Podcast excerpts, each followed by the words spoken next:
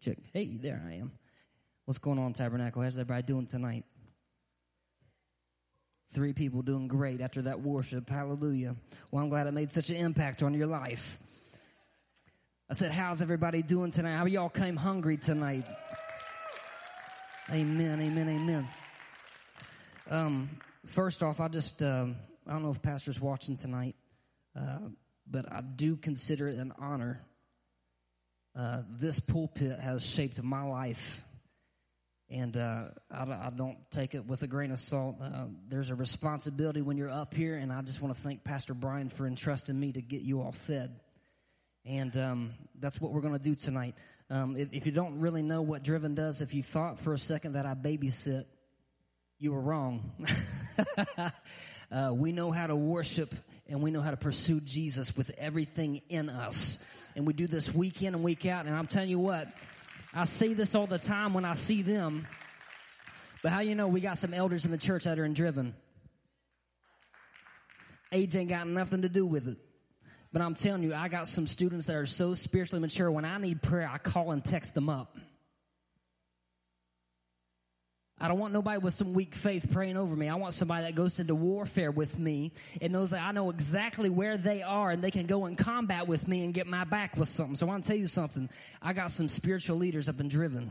We do not babysit, but I'll tell you, we get fed and we worship and we pursue Jesus, everything within us. This generation is marked by their pursuit. How many y'all know that? Amen.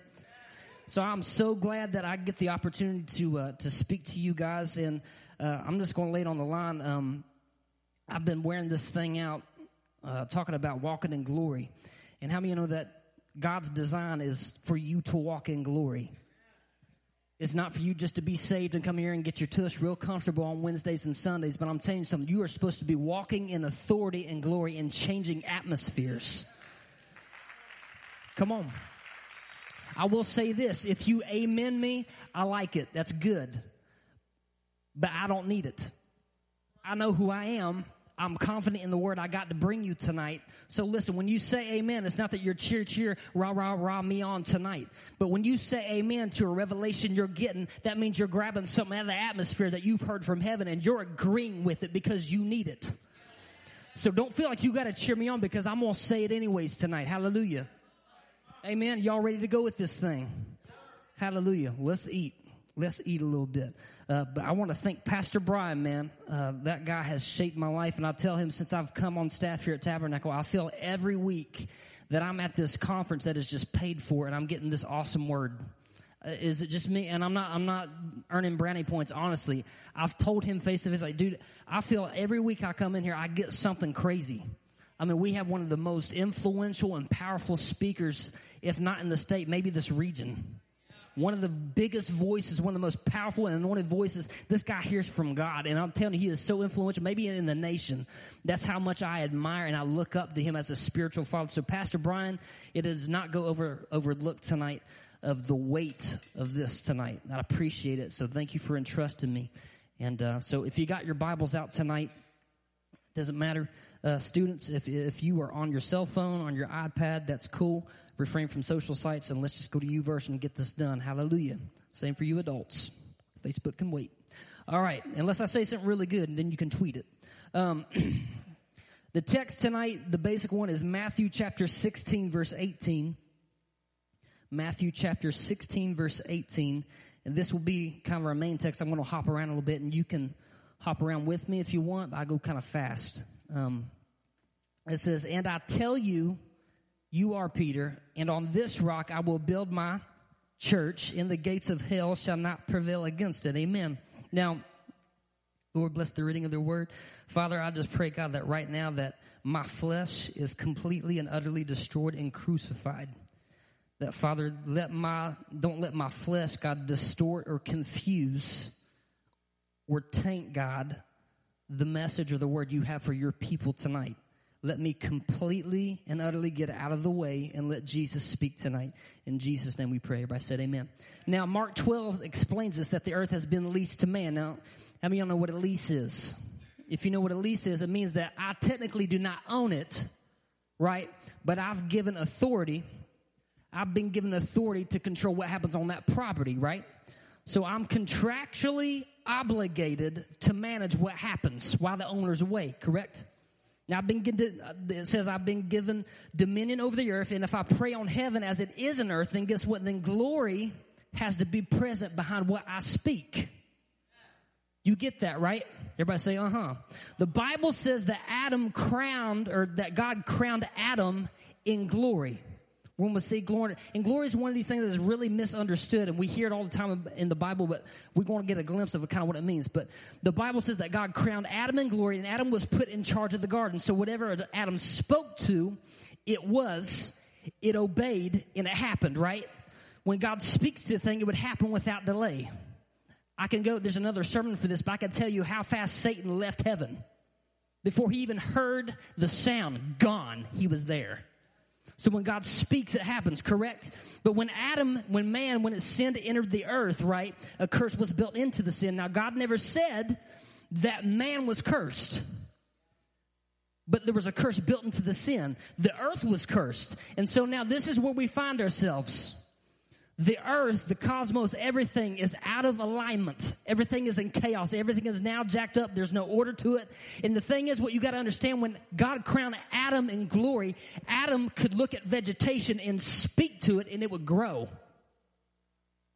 Come on, he named animals. He looked at an animal, a mammal, and said, Boom, you're a tiger. Boom, you're this. Boom, you're that. He had authority. He had to he had a lease on the earth. And the reason why it happened because God crowned him in, in authority and in what? Glory, right? So he could talk to earth, he could talk to the wind, he could talk to the rain, he could talk to the sunshine, say, that's just a little bit too much, a little bit hot, we're to cool it down a little bit. Let me get this thermostat. Hallelujah. He's to cool it down a little bit. He could speak to something and it happened. That was Adam's power, was there was glory behind what he spoke. Right? Y'all with me so far? Now here's what happened when sin entered in. Adam's captivity was this, that there was no power behind his words now. There was nothing behind what he spoke, and now what should be working in favor for him is now working against him. The Bible goes on to say down, listen, since sin's entered the earth, Adam, now you're to have to work the earth now. There's thorns and thistles, and now you're going to work all the days on the sweat of your brow. So something that should be working in your favor, hello, is now working against you. So now he can't control anything. And the earth says that, or the Bible says that the earth is now in chaos. It doesn't want to be subjected to it. It never asked to be jacked up. But here we are. It never asked to be out of order, but here we are. And the Bible says that we make Jesus' salvation perfect when he raises many sons unto glory. So understand something. We're going to talk about this a little bit, but Jesus just did not die to get you to heaven. Jesus did not die just to get you saved and enjoy this thing called church and you can enjoy events and life groups and it's all about you. But Jesus died to get you into heaven. He restored you, but guess what? He restored glory unto his people. And you're supposed to be walking in dominion and authority of that, and you have lease over the earth. And when you have glory behind what you speak, you can change the dynamic in your situation, in your circumstance, and everything changes. Why? Because there's there's glory behind what you talk about now. Come on, somebody. I'm preaching this thing. Y'all ain't acting like it. It's all good. It's all good. Hebrews chapter 2, verse 9. I'm going to read it real quick. You don't have to go there, but it says, But we see Jesus, who was made a little lower than the angels for the suffering of death, crowned with glory and honor that he be, or he by the grace of God should taste death for every man. Somebody say amen. For it became him for whom all things, by whom are all things, and bringing many sons unto glory. Ladies, don't get mixed up when it says sons. It's just a position thing, all right? So sons to glory, to make the captain of their salvation perfect through sufferings. I love how the Bible uses a militant, a militant label. It says Jesus, captain. Nudge your neighbor, say captain. Now, the Bible also says that the earth awaits not on Jesus to be revealed, but what? The sons of God. That's you, that's his kids, and to restore order by their word. It's waiting on you to figure out that there's more to this salvation thing. It's waiting on you to realize your identity and your purpose. It's waiting on you to realize, church, hello, that it's more than just Sundays and Wednesdays. To go out into all the nations and make what? Not converts, but disciples. Not to just fill pews to feel good about yourself. Look how hip we are. Look how many people we got to come to church. Listen, if we're more worried about filling pews than filling people, there's a problem. That ain't nothing scriptural.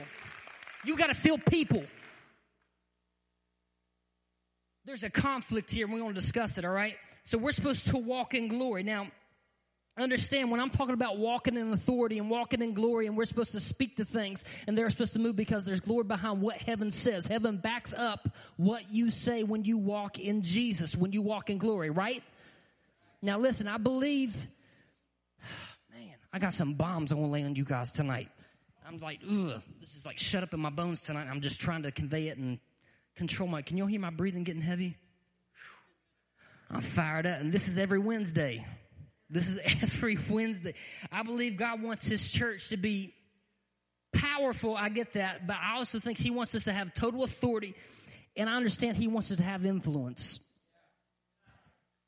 Somebody say influence. Now, here's the dilemma. Instead of gaining and conquering ground, here's what's happened. You may disagree, but I'm going to paint a reality picture for you. Instead of gaining ground, we're losing it. You can disagree with me to your blue in the face. Watch the news. Where's the church? Cricket, cricket, cricket. We're losing ground. And this whole time, Jesus died to get you into heaven to experience eternity. But guess what? He got, he died to restore glory and authority on the earth. You get that? So this is the dilemma. Now, the thing, it's not about being seeker sensitive. It's not even about staying relative and being this vineyard church. There's nothing about that, but it has everything to do with Christ being a head and us being a body. You get that, right? What this is all about is me being under an authority. Me being under such an authority that when Christ is the head, I'm the body and it obeys, right? When he says go, I go. When he says come, I come. When he says start, I start. When he says stop, I stop. When he speaks a word, guess what? It ain't my mouth moving anymore because I don't own the rights to it any longer. It's not my tongue anymore that's speaking. Hey, I'm an ambassador upon heaven and I've been called to conquer a land and speak on a king's behalf. I don't need a king to leave his throne. When's the last time you seen a king leave his throne when he came to earth to die for your sins? Guess what? When he comes back, he's going to come back to conquer. But guess what? When a king rules, when he has diplomatic services, he don't he don't leave the kingdom. He don't leave the castle. He sends an ambassador.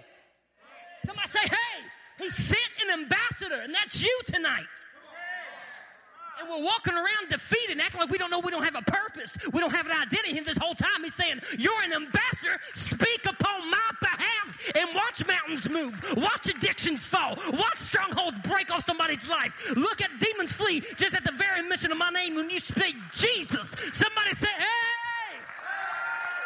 Hallelujah.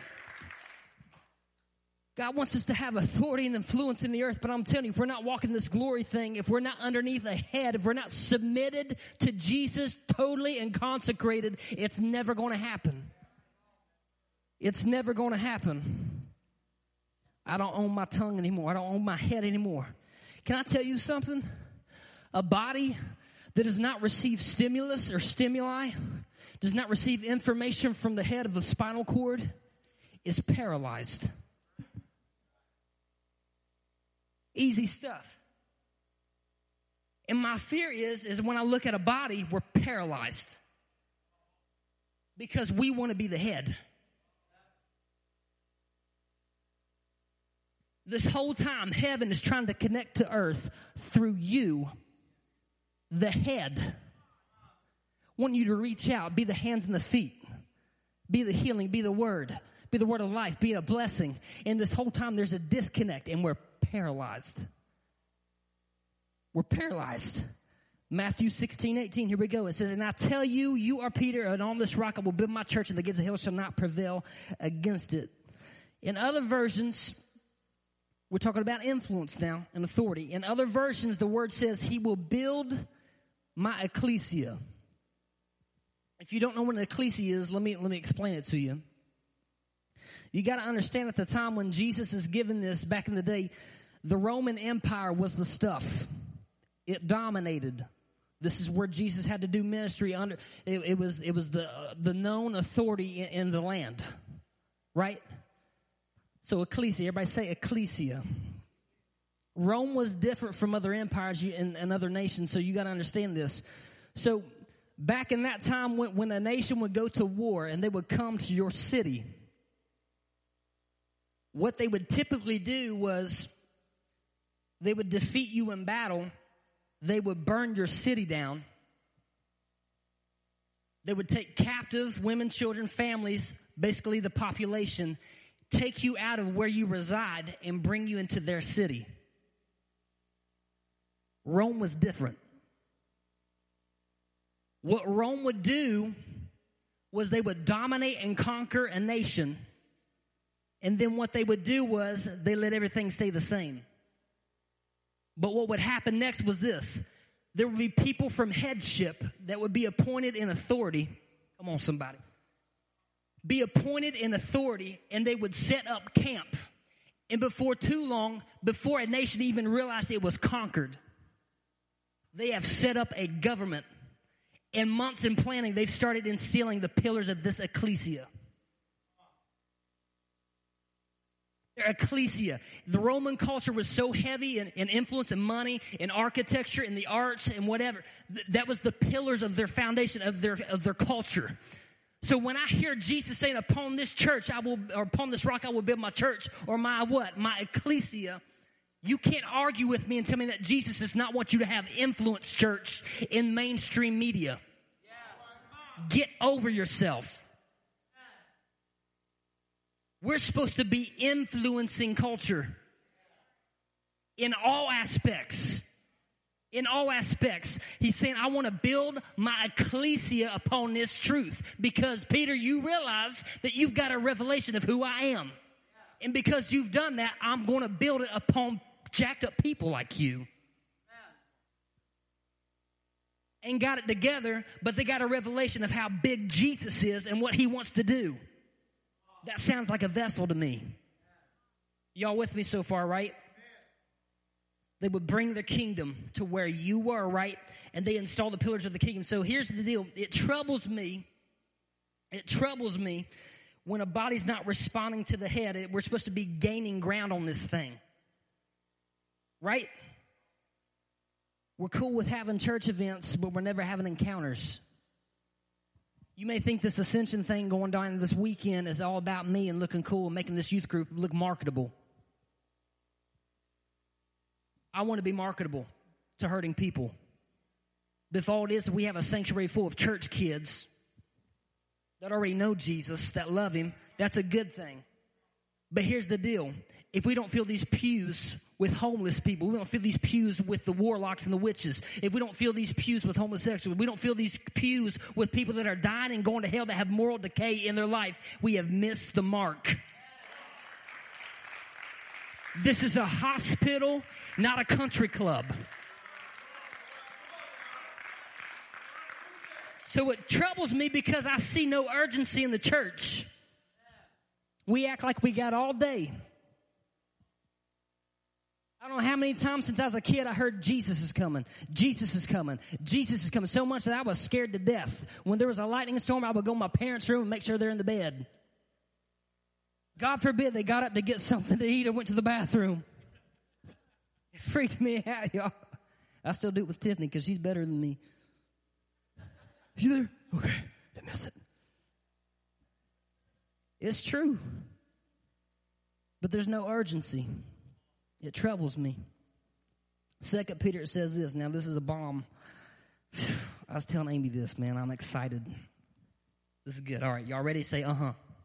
All right, Second Peter chapter 3, verse 8, it says, But beloved, be not ignorant, ignorant of this one thing, that one day is with the Lord as a thousand years, and a thousand years as one day.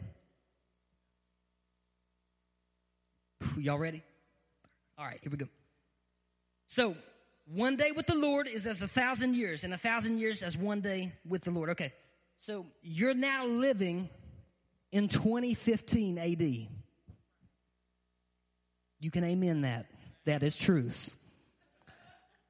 Scientists scholars, professors, researchers, they will tell you the same thing. What year is it? Well, you're living in 2015 AD. Despite they had want have nothing to do with Jesus, they may be atheists, they want nothing to do with him.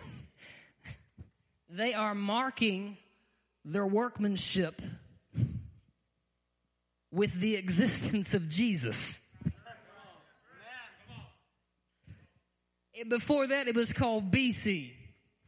Before they're referencing Jesus, despite despite they think he does not exist, but they're referencing Jesus and everything they're wrapped up in.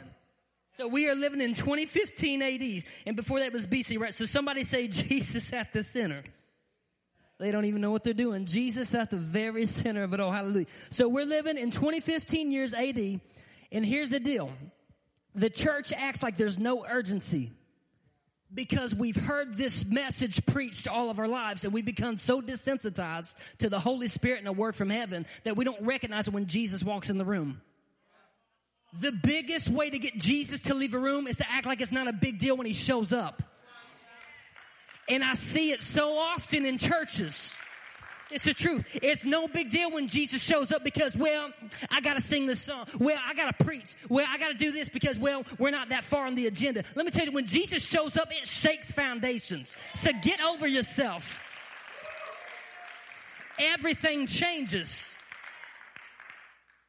He knows what I'm talking about. Dude in the orange, say hallelujah. All right. Say it. I'm playing. All right. 2015 AD, there's no urgency. We become desensitized. Here's the bombshell. According to God's math, you might hear me. According to God's math, I don't know who you're, but according to God's math, a day is a thousand years, and a thousand years to one day with the Lord. So if my math is right, and I'm bad at math, my wife knows. Jesus been gone two days.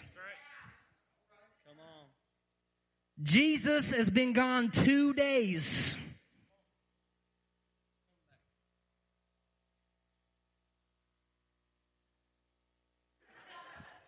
Two days. And we act like we got all the time in the world. I can't tell you when he's coming back. I don't know. I appreciate people who are gifted in end time revelation. They can tell you what, you know, all these signs and wonders that people are gifted. I'm not doubting that. I'm not hating on that. Understand that. They have big billboards behind it, and I get cross eyed. I'm like, ah, and I get kind of freaked out. I don't know. It's going to happen. He's been gone two days, and we're walking around like we're comatose with our own agenda because we've heard it for a thousand years in our lifetime. Listen, y'all ain't got to shout me down. I'm going to say it anyways. We're a generation that's getting to live in the closing of the second day. Living in the closing of the second day, in the beginning of the third day.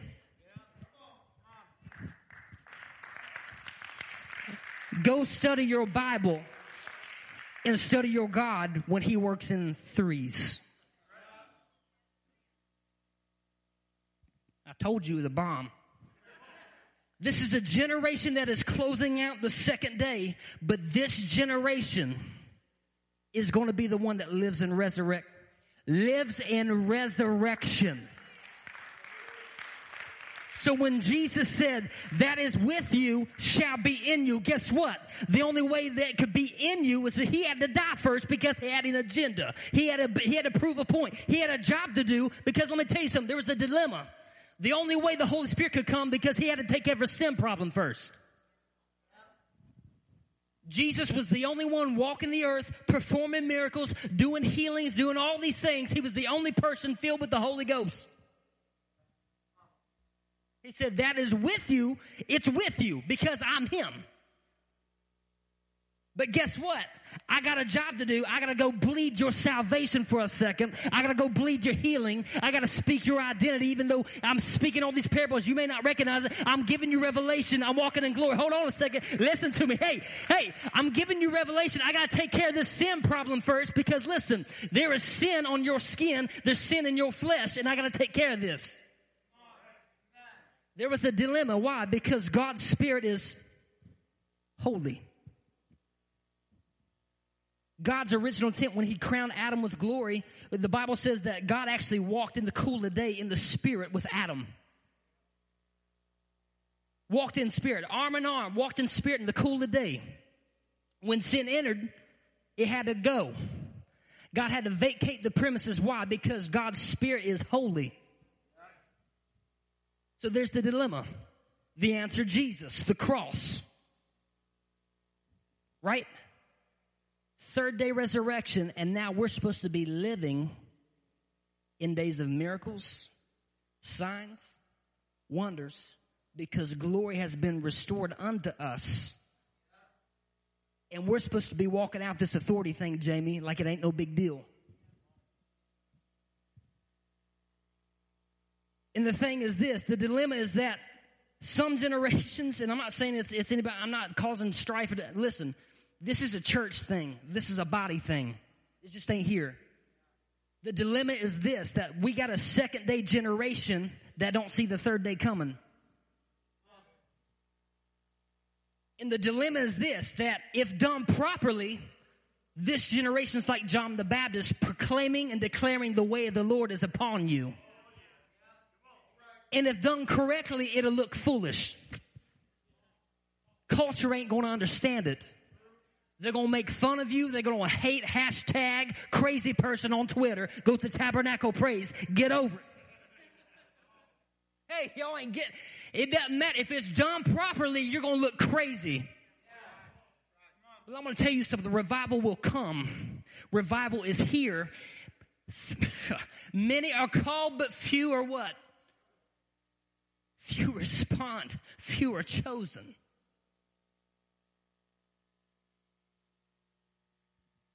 Revival shakes things up, man. William Seymour, one of the greatest revivals of our lifetime, or one of the greatest revivals in history, it says this that they got in, in, in this meeting place and people were maybe blocks away and it was just completely just they, they had to start praying. They never prayed in their life, but they said, I don't know what's ahead of me, but I've got to got strength to go on. I don't know what's drawing me. And the thing is, William Seymour, they had a prayer meeting and they got in this room and they got in this house and the thing what happened was this. They started emptying themselves of flesh. They started emptying themselves of themselves. They started casting down egos and agendas and saying, I'm not the head. This ain't my tongue anymore because guess what? I'm under authority. I got to submit here because there's something greater in my life that is demanding ministry on my life. Some of y'all ain't felt weight of ministry yet.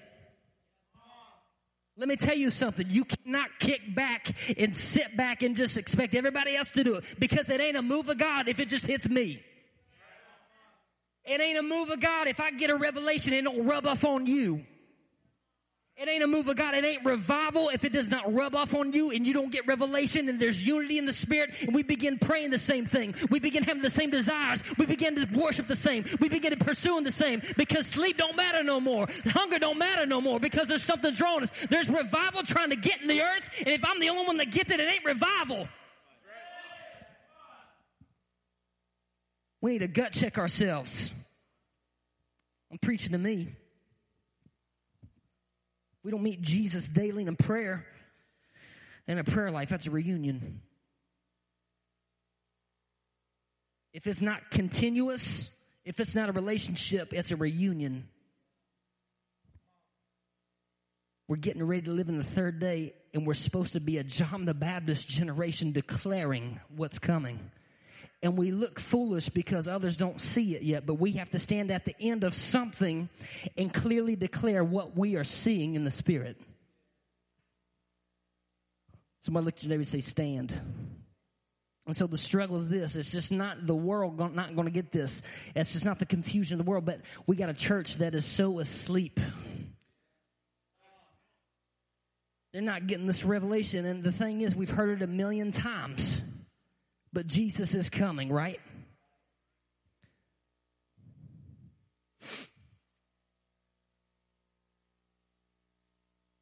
I'll level with you. I believe traditionally, all the preachings, I believe Jesus is coming. You've heard me say that. I believe he's going to split that Easter sky. I believe he's going to come down. He's going to establish a new throne, a new heaven, a new earth. I get that. I'm going to agree with you. But what I do not agree with, with you sometimes is what we're supposed to do in the meantime. I will not sit in a corner and sing with you about how much gold heaven's got because I don't want the devil getting the church. So we're supposed to have a defensive posture. And here's the deal. Close the blinds, shut all the windows off, turn the lights off, and let's hope the devil don't get in. And let's sing about all these songs about leaving this earth because I'm miserable in this life.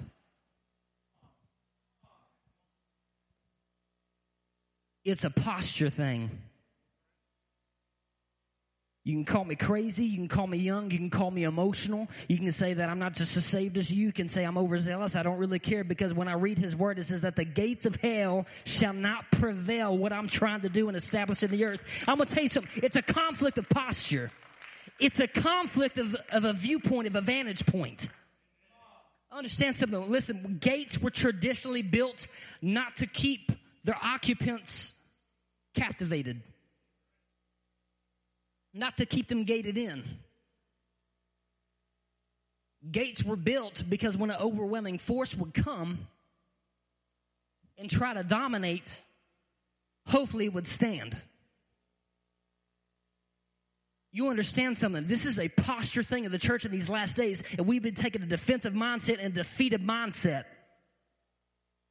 a defeated mindset. So when I say the gates of hell shall not prevail, Jesus was saying this. It's not defensive. We should be on the offense because I'm establishing my ecclesia in the earth. You're supposed to have influence and power and authority and walking in glory and speaking when I tell you to speak and go when I tell you to go and walk where I tell you to walk and shut up when I tell you to shut up and sit down when I tell you to sit. Now you gotta get back up. You gotta go over here. Listen, we gotta be under complete consecration of Jesus to where nothing else matters. The opinions of man, call every man a liar, but let this word prove truth. Let every man be a liar, but let the word of God shine through truth.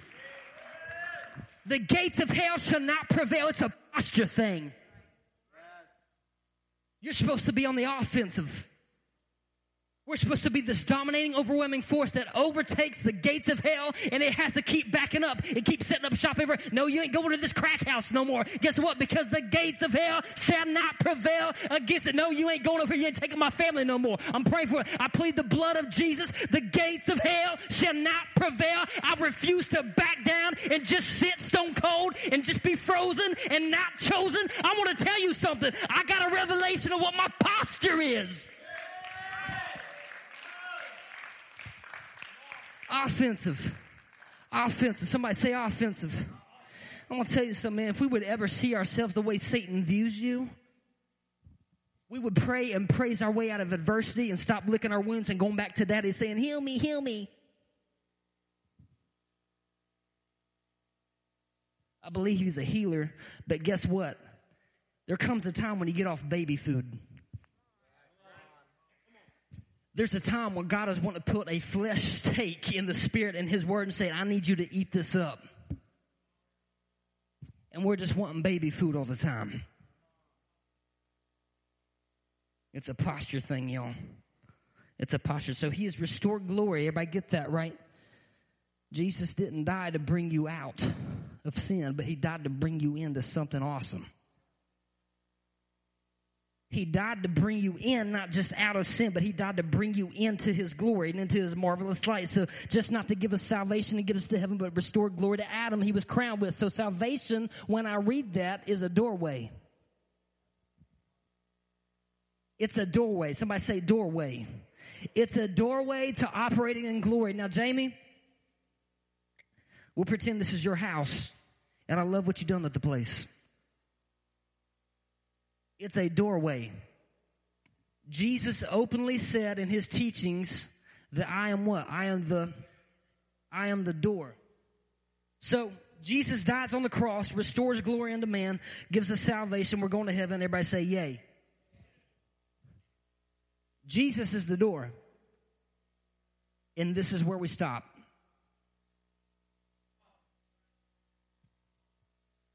We're so content with our salvation and a hope we're going to heaven, so let's sing about how much gold heaven has. And let's not do nothing. Let's crawl down and hope Jesus takes care of it until he, recur- until he returns. It don't happen that way. When you approach the door, God's master plan was this.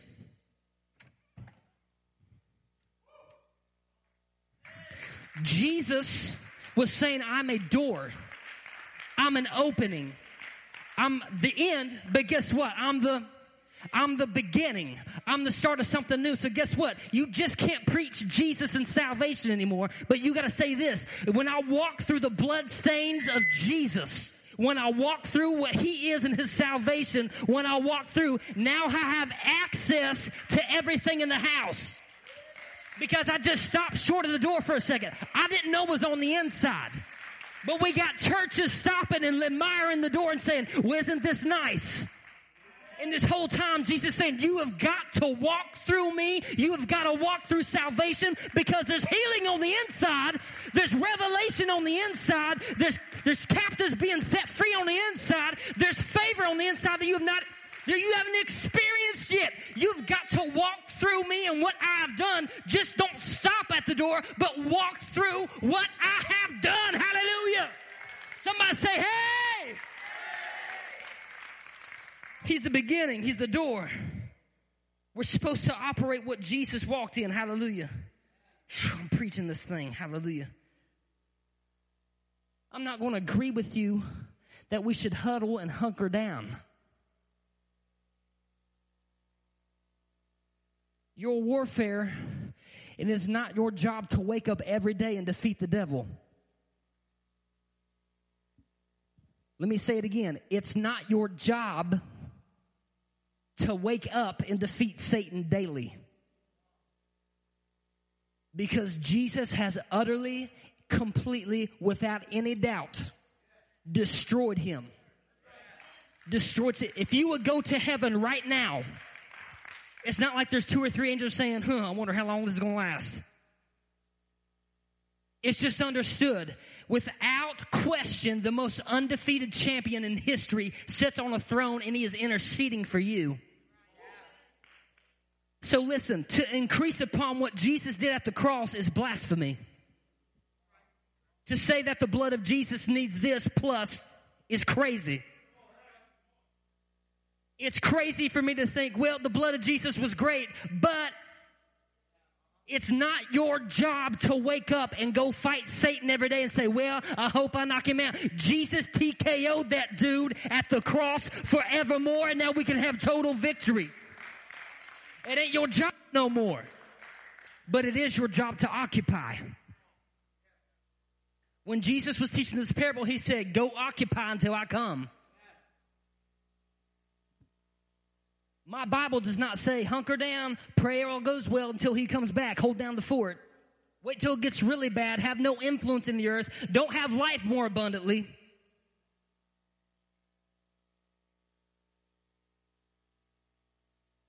My Bible teaches me to occupy. Somebody say occupy. I'm shutting up here, I promise. God didn't give Joshua victory at Jericho. I'm going to mess with you for a minute victory was given to Moses in Exodus chapter 3. The result was what Josh got to experience. But victory was given to Moses at a prior date. Before Josh was even a, hey, come on, somebody. It was given back, way back the victory had been given prior to what he'd been born. He told Moses, I've heard the cry of my people. I've seen their affliction. I've come down to deliver them into a land full of milk and honey. It's got your name on it. And I've ripped away the power of your oppressors. Instead of being a victim, you're going to start being a victor now. So I want you to start walking the thing. It's yours. You need to go claim it now. And here's the beautiful thing what God does. When He gives you victory, all your haters and your oppressors, guess what? He ain't going to give you the victory and He takes an empire, what He did with Moses, and one by one, He brings your haters out in your life. He says, He prepares me a table He prepares me a table in the midst of my enemies where I can sit and dine and I can enjoy this victory. And I'm going to tell you something. Your oppressors are going on and embarrass you these last days because you're wanting to walk and speak in glory. But God says, hold on. Before I let you experience my victory, let's bring everybody out that says it couldn't be done. Let's bring everybody out says you couldn't be free of that drug addiction. Let's bring everybody out and let's see what the Lord has done because you've tasted and seen that I am good and it has changed your life forever. It had to be a God thing because if you did it on yourself, you've been back in the streets. But guess what? Here you are now, baby. Three years clean from a heroin addict. I don't care who you are, you've been set free. It's been given. It's been given prior. Go claim it. Occupy it. Somebody say occupy. Israel finally occupied what God promised them, right? You don't have to beg for forgiveness, but guess what? You got to occupy the promise that there's no more condemnation in Jesus Christ. He's given you life more abundantly. Somebody say yes. His grace is real abounds so much more than sin. You've got to occupy that.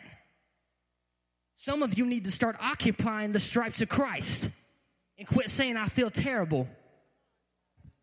Because you can talk yourself in or out of a situation very easily.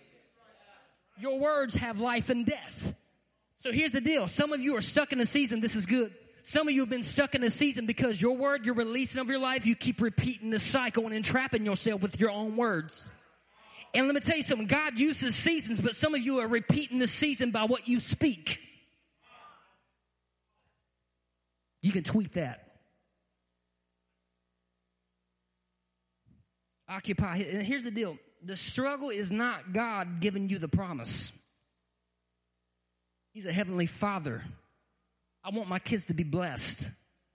And it, would be crazy for me. I have two kids. I have Harper and Sawyer. It'd be crazy for me to say, Harper, I want you to be successful in everything you do. I want you to grow in beauty and in wisdom and knowledge. And I look at Sawyer and say, good luck. That's not a fatherly trait. But the Bible says that all good things hello, come from my heavenly Father above. So this thing is for everybody. You don't care if you've been saved for 50 years or for five minutes. Guess what? You've walked into promise. So the struggle is not God giving you the promise. The problem is occupying it. That's good. The war in Iraq is over. The war in Iraq is done. So, what's the conflict and the struggle? Occupying it. Occupying land. You're supposed to occupy your environment. I get so sick of hearing prayer requests. Well, brother, I wish the Lord just give me a new job, move me. I'm working with a bunch of heathens down there. I just, I tell you, it's really struggle for me. Uh, yeah, I know I'm just a sinner by grace. And that's another thing. You're not a sinner saved by grace because when you walk into grace and revelation, you get salvation, you're no longer what you used to be, but it says that you are now made a new creature and you shed the old life off and now you take on the image of Jesus. So just don't say, I'm a sin. I'm a son and a daughter and I have royalty running through my veins. So listen, it's what you speak does make a difference. That's an identity crisis. But we have so many people say, God deliver me from this. Let me tell you something. God will deliver, but a lot of times He wants to develop. He's in to marinating, but we want to microwave everything. The society is to give me, give me now, now, now, now, now. He wants to develop you and bring character out of your life.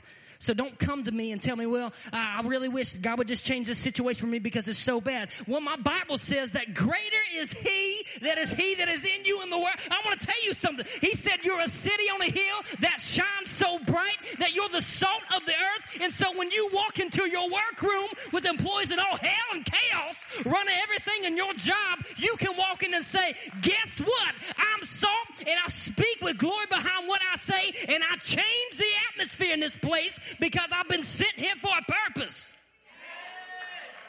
Don't come to me and say, God, God, deliver me from this hell and this chaos. He says, No, because if you really believe me, I put my words in your mouth, prophet.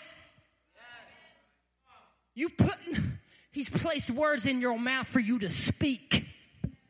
He's given you the words. And when you're even confused, he says, my word is a lamp upon your feet. So if you don't even know where to go, I got a light for you.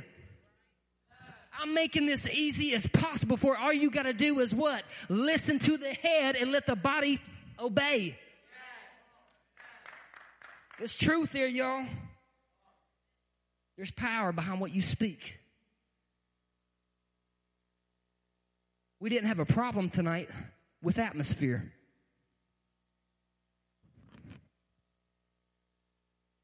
But I don't know how many times when I come in on a Wednesday night and for whatever reason, there's just like this funk in the room.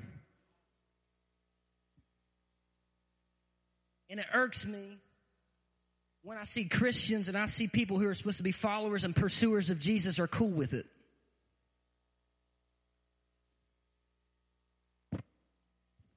I can speak. I walk into a room and I can speak into an atmosphere if I don't like the way it feels. If it feels heavy, I have words of life in my mouth, living water in my belly. So here's the thing I don't have to have somebody come pray over me and stir up this gift. That helps sometimes, but guess what? You've already got life inside of you that needs to come out and you got glory behind what you speak. So if I don't like the atmosphere of how it likes, and God says, listen, I need you to speak over this thing and change this right now because I'm wanting to do a thing in this room right now. I can walk in and be obedient from the head and speak his word. And how do I know it happens? Because my Bible tells me that when God, you understand when God gives a word to a people and he speaks through a prophet, that the word comes down from the throne room, enters in earth through man, comes through his mouth, I'm killing it. I know. Comes through his mouth. And the Bible says what? That it has to perform what God told it to. So this word that you decided to be obedient with can't return back to heaven where he resides with an excuse why it didn't perform what he said and told it to. The Bible says he watches over his, his word. He's just looking for somebody to speak it. And let me tell you something, man. We're asking God to do things that we've never spoken.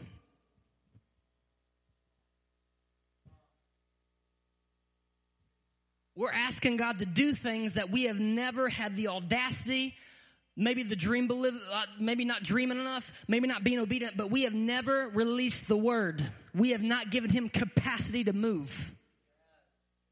And we're sitting here scratching our heads saying, woe is me, woe is me. He said, yeah, woe is you. I need you to be obedient and listen to me. Get in your prayer closet. Stop speaking what you think should happen and stop speaking and start speaking my word instead. Your words have power, man, there's supposed to be glory behind it. It's not going to happen until we speak it. Some of you have been praying for family members for years. Jamie, why don't you come up and help me out, man? Is your, is your piano hooked up and everything? Let's stand to our feet tonight. Some of you have been praying for family members for years. Some of you have been struggling, trying to occupy your healing. Whatever it is, it don't matter. I use this analogy with, with, with Driven all the time.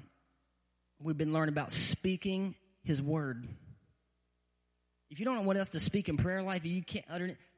Man, just begin to pray His Word. Pray His Word. And the thing is this, we have all the stuff we're trying to occupy. And the thing is, listen, it'd be gullible for me to stand on my front porch and call out a dog that I don't own and expect it to come run up my lap and say, Here I am. That was weird. Fido! We'll see. But when I own it, when it's been given to me, when it's been purchased, when it's been purchased, Jamie, when I call its name, it's not here with me yet.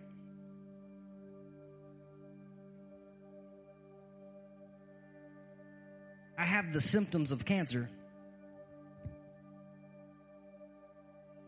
But by his stripes, I'm going to occupy. Faith calls. Faith calls. So it may not be with me yet. But the more I keep calling what I own, watch that dog come running. I don't see it yet, but I keep speaking it out in the atmosphere. I keep hearing its echoes through the mountains my, uh, off my porch. I keep speaking. I keep yelling its name. I keep yelling its name. I own it. I own it. It's been purchased. I keep speaking it. All of a sudden, I start seeing a third day. All of a sudden, I see something running. It's getting closer. I hear the sound of rain, is what he said. Go check again. Yeah, I know all the oxen, I know all the cattle's dying, but listen, go, I'm telling you something. I hear the sound of rain. I hear the sound of salvation. I hear the sound of healing. I hear the sound of the captives being set free. I'm going to tell you something. You need to start speaking things that you've never spoken before. It may not be with you here yet, but guess what? The more you keep speaking in the atmosphere, the more you keep speaking not what you think, not what you feel like, but what you know, because your feelings are like little children.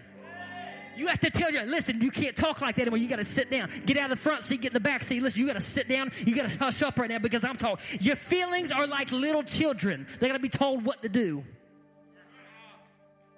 But when you speak promises, And then one day, man, you see it and then you receive it. You say, God, this whole time I was fighting you. I've been fighting you. And here it is. Here it is. I'm so sorry I was stubborn. And you never know what you got until you come out of the battle when you face the next one. Tabernacle, begin to speak.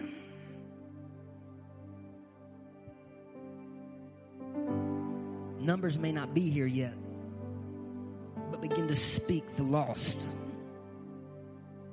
Begin to speak out for the captives, the drug dealers. You realize this region was just announced that we have the highest heroin overdose in the in America. Moral decay.